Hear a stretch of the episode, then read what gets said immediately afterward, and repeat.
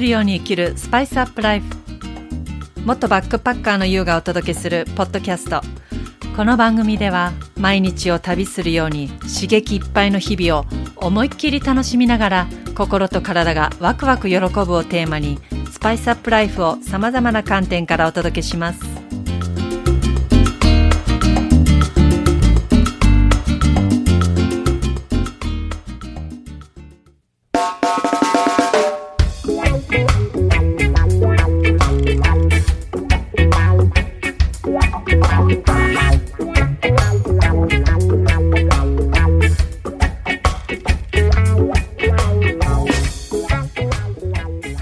ちは、ゆうです。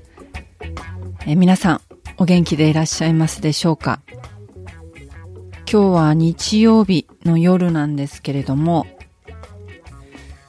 今日は東京天気良かったんですが、昨日は途中、えー夕方かな？すごい雷と、えー雨と、場所によっては雪かな？みぞれかなんか降ったってね、言ってました。ちょうどあの仕事終わって、えー銀座に用があったので行ったんですけど、まあ、そこの銀座に、あの熊本県のあの、熊本館っていうのがあって、で、そこであの、私はあの、ご飯の、ご飯の友だったかな。なんか、ふりかけを買いに行くんですよ。で、これ別に、すごく私が好きかっていうことではなくて、あの、母親が、母親はあの、福岡出身なんですけど、小学校の時から、子供の時からそのふりかけを、えーなんかあの、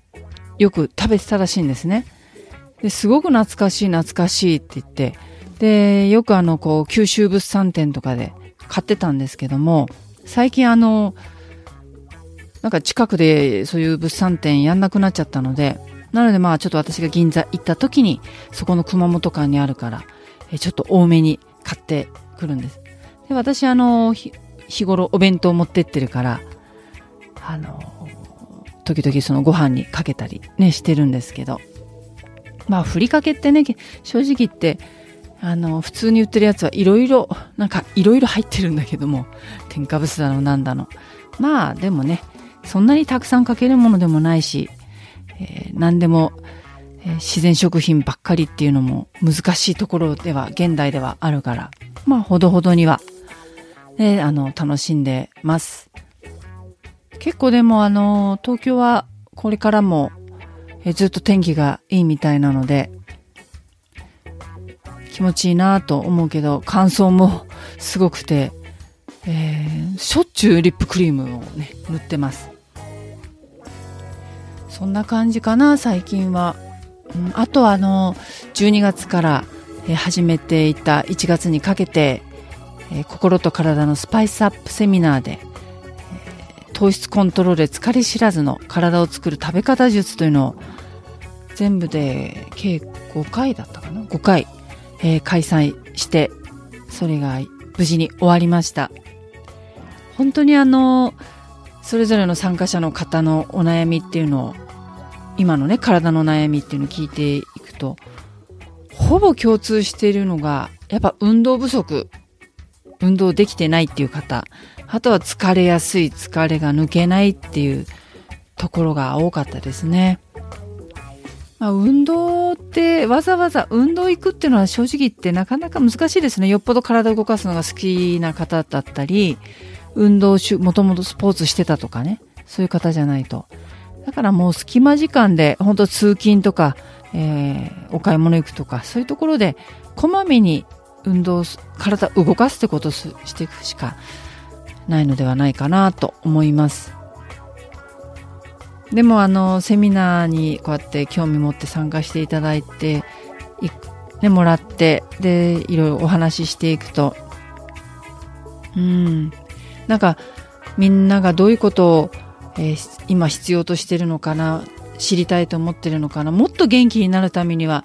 どんなことを知ってどんなことを生活の中にライフスタイルの中に取り組んだら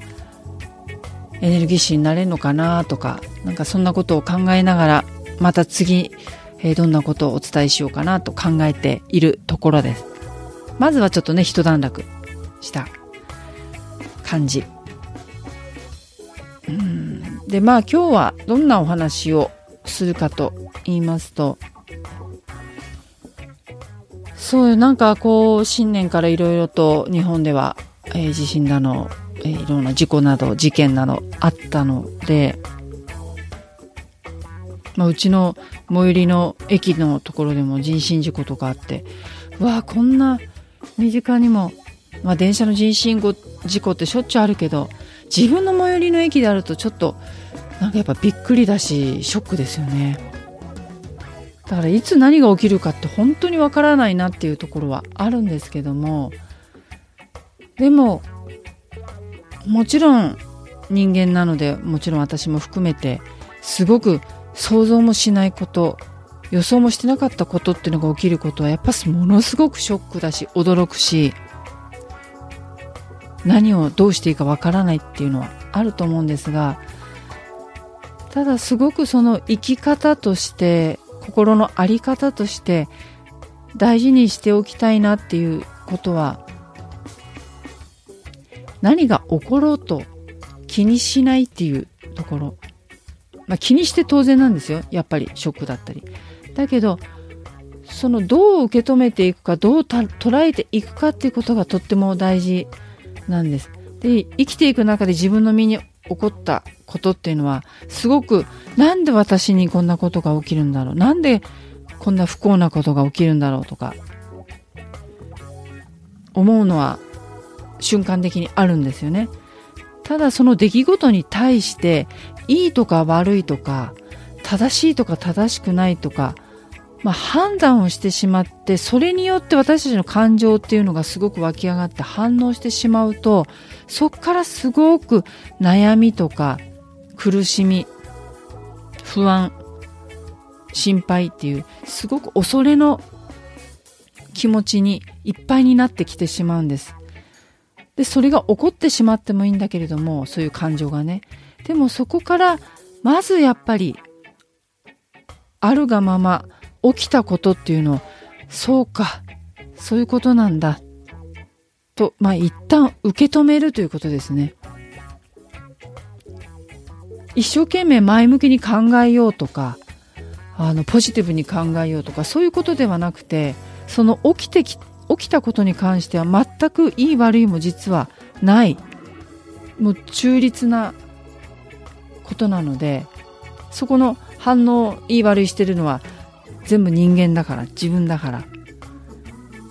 ただじゃあその時に一旦受け止めてその後どうするのかっていうことが大事ですよね。で受け入れてそれだけではなくてやっぱりそこからどうするかということで行動して人生を変化させようとしていく気持ちというのは大事です。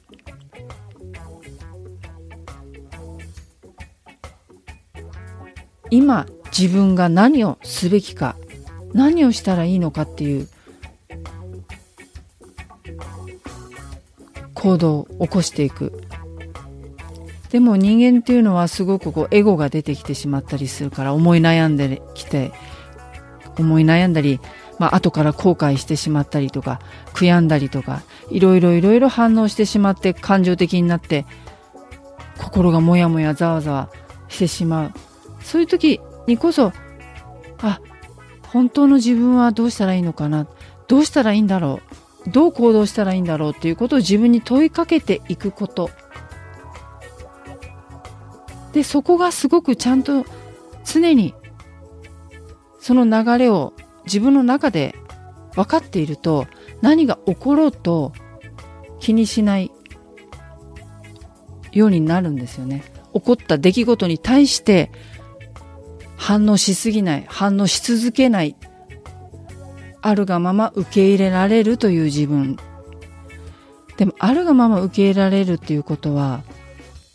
やっぱり常に自分の中にスペースというのがないと受け入れられないんですよね。なんか常にいっぱいいっぱいで、なんかもう気持ちの上でも時間でも生活の上でも全てにおいて何か余裕がなかったりなんとなく自信がなかったりそういうことだと受け入れられるもう本当に隙間がないから余計パンクしちゃうわけですよね。じゃあ自分にそのスペースをつけ作っておくというのはどういうことかっていうとやはりまずはライフスタイルをしっかりと自分に合ったね今の自分に必要なライフスタイルを整えていくこと。でそれは本当に食べること。睡眠。体を動かすこと。全てにおいてだしあとはもちろん心の在り方。そこもスペースをつけあの作っていくこと。そうじゃないと何か大きな出来事が起きた時に反応してしまうのはもちろんだけども常にそこがもういっぱいいっぱいの状態だとそっから何か起きた時は本当に人間って爆発する時ってあるからパーンとねパンクしちゃう時って。やっぱそこが一番辛いですよね。苦しいし。パンクした時の人間ってなんか何しでかすかわかんない怖さもあるし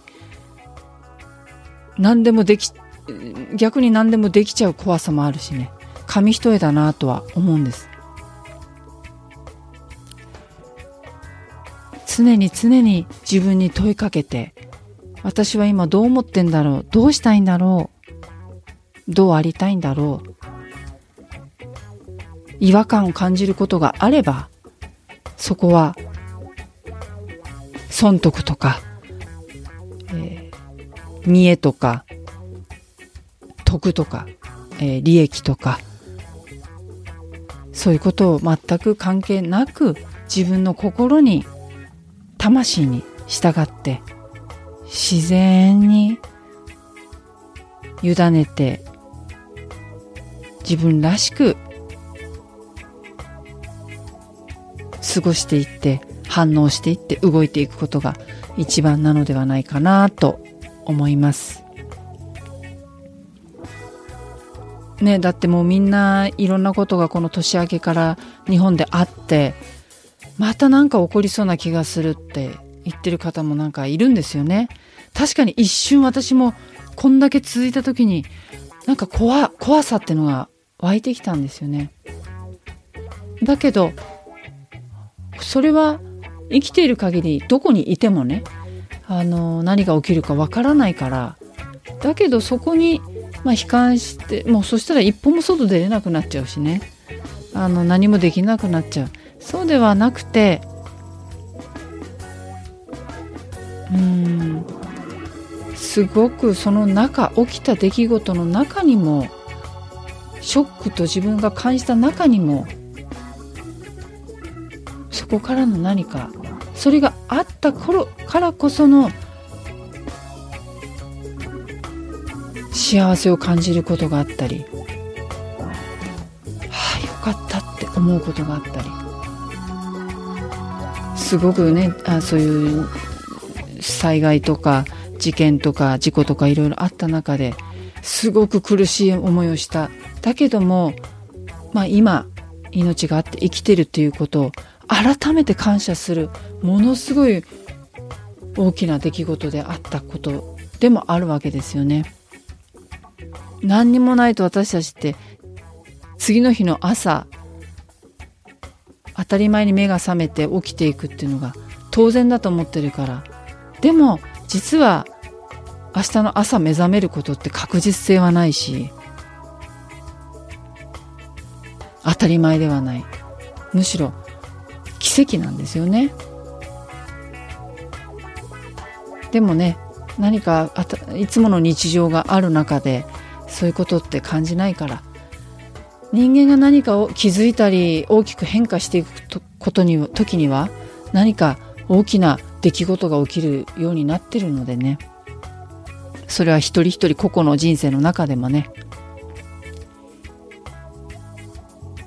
振り返ってみたらああんなに辛かったけど苦しかったけどあれがあったからの今がある。あれがあったからすごく大切なことが見えた。大切な人が分かったと。そういうことっていっぱいあるしこれからも私もそしてみんなもあると思います。どっちにしても今、まあ、この、この世に生きてるのは間違いないけども、まあ、いつか、このね、体がなくなって魂になって、